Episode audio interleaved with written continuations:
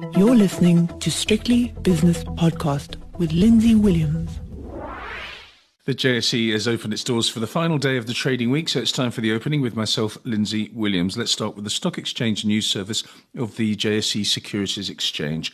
Uh, there's been an update from the industrial company KAP, their share price more or less unchanged. Tiger Brands has come up with its year end results, obviously hit by civil unrest and also product withdrawal. Um, down a third of a percent at the moment, so nothing much going on there. Very muted reaction. Pepkor, the headline is profit surges. Well, share price isn't surging. It's down around about 1.1%, but it looks like it's going to be a quiet day on the corporate front in South Africa. Let's have a look at the spot prices now. The dollar rand was in the 1570s yesterday because of shenanigans with the Turkish lira. Today it's a, a little bit more stable. It's 1557 against the US dollar. The British pound against the rand is 2104 and the euro rand is 1769. Uh, the euro dollar is 113.55, which is a weaker dollar by about a third of a percent. Uh, that hasn't helped the gold price, which is down 11 dollars per ounce in the last 24 hours to 1858.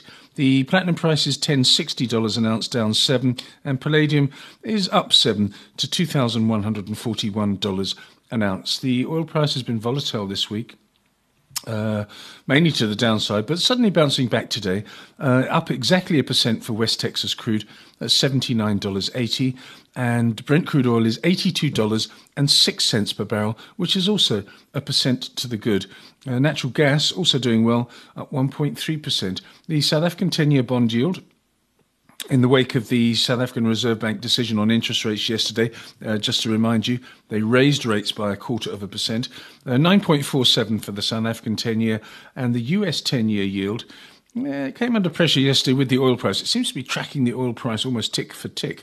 It's just above 1.60% at the moment. And Bitcoin, well, I don't know, who am I to say? But I think this thing is just ridiculously volatile and can't be taken very seriously. It's now 55,900. And don't forget, it was 68,300, what, about 10 days ago? These are massive, massive moves. It's just a punter's paradise, um, if you get it on the right side, of course. Right, let's have a look now at the movers on the JSE. On the upside on the JSE, after about 25 minutes of trading, uh, Kumba Iron Ore up 3.5%. RCL is up nearly 2%, the food company. Bidcorp up 1.8%. Liberty Holdings up one and two thirds. That's after their results, uh, yesterday, that is. Uh, Glencore up 1.6%. Northam Platinum leads the downside, 2.3% weaker. Harmony down 2%. Massmart a 1.8% loser. Anglo Gold, Ashanti has shed 1.5%, and Anglo American Platinum uh, down 1.4%. The two major indices that we look at, well, uh, the all share is up 0.4%. Quite nice. Uh, 71,158. I think that's an all time record high. The JSE Top 40 index is nearly half a percent higher to 64,572. And just looking forward to the US opening later on at half past three. Also very close to record highs for the S&P futures, 4,720, up 0.4%. I'll be back later with the 5 o'clock shadow. The views and opinions expressed in these podcasts are those of Lindsay Williams and various contributors and do not reflect the policy, position, or opinion of any other agency, organization, employer, or company associated with strictlybusinesspodcast.com.